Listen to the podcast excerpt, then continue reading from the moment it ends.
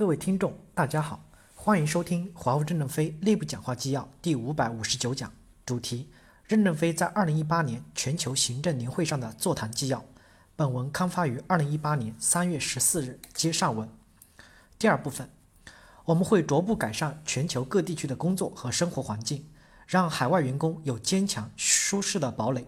同时，行政也要牵引员工建立自我保障意识。有人问，广州代表处年销售收入六十多亿美金，整个非洲加起来还达不到这个数，我们为什么还要在艰苦国家和地区服务？我们的理想是把数字世界带入每个人、每个家庭、每个组织，构建万物互联的智能世界。我们必须承担的历史使命。所以，任何地区我们都要提供服务，但是服务并不是去冒险。希望大家能注意。但是，龟缩在代表处。驻留首都不深入业务的人不会有出息的。第一，国内基建即将结束，海外基地的建设已开始准备。未来全球基地将对标泰国代表处，来建立工作与生活的环境标准。我去过很多艰苦地区的代表处，工作和生活环境有了提高，但是还不够，还要继续的改善。为什么呢？我们要有安全、幸福、温暖的家。虽然公司一直强调要去英勇作战，在艰苦地区爬冰卧雪。回到家不能蚊子丛生。现在公司有条件保障，该节约的地方我们要例行节约，该投入的地方就要花高成本，将作战支撑中必要的高成本与基础保障中合理的节约进行差异化管理，一切都是为了打胜仗。就像美军严格实行只能免费喝三杯咖啡，第四杯就要收费的管理制度，但是在作战中敢于投入范弗里特弹药量。第二，在艰苦的国家和地区。我们提倡购买足够的汽车，并且配置司机。员工出门办事不要总是自己开车到危险的地方去，带个本地司机就相当于半个保镖。虽然我们有组织纪律，司机不能和客户一起用餐，这些是为了礼仪。但是员工为什么不能买一个面包给司机呢？司机吃饱了，精神好，才不会发生车祸。这也是保护自己的安全。舍得舍得，有舍才能有得。小气的人是不容易有朋友的。第三。我们要继续推动对服务人员的感恩和谐周边关系，也是让大家的生存环境更好。有些代表处做得很好，每月给厨师、保姆、服务人员小费，在关键时刻，也许他们能就能帮助你。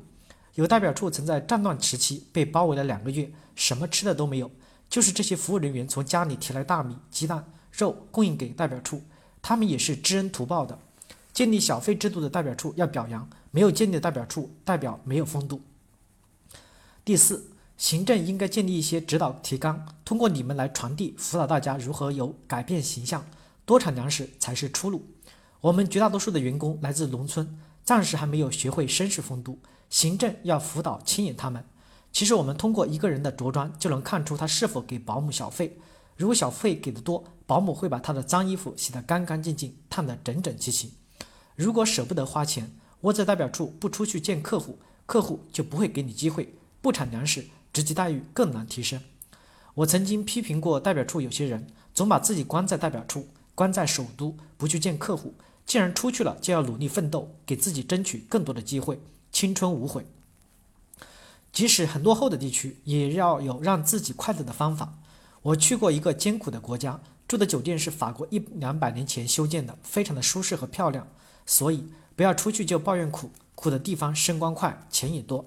拿一点点的钱出来改善自己的生活，充实自己的知识，等待将来更多崛起的机会。待在首都不下去的人，迟早末位淘汰的。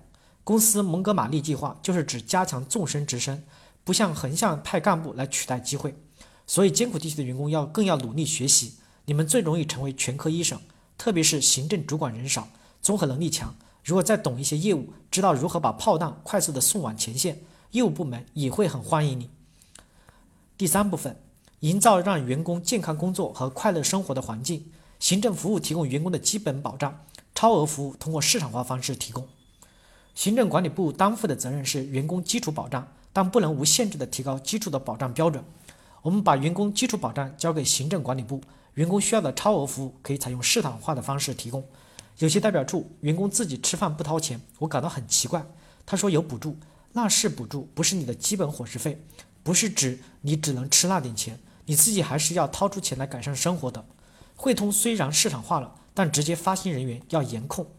公司鼓励千军万马英勇上战场，行政担负的大量任务是让大家在前方健康快乐的生活。怎么快乐？每个人都发了那么多钱，要舍得自己拿出来一点，众筹搞活动。舍不得钱的员工缺少朋友，进步一定慢。比如蒙古的羊肉非常好吃，经常出去烤个全羊不好吗？自己吃好一些，身体才能强壮。我们的生活为什么要这么单调呢？可以编出很多的法子，让大家快乐起来。许多事发动家属做。如果有不搞活动的地区，我们就知道这个代表处的代表抠门儿。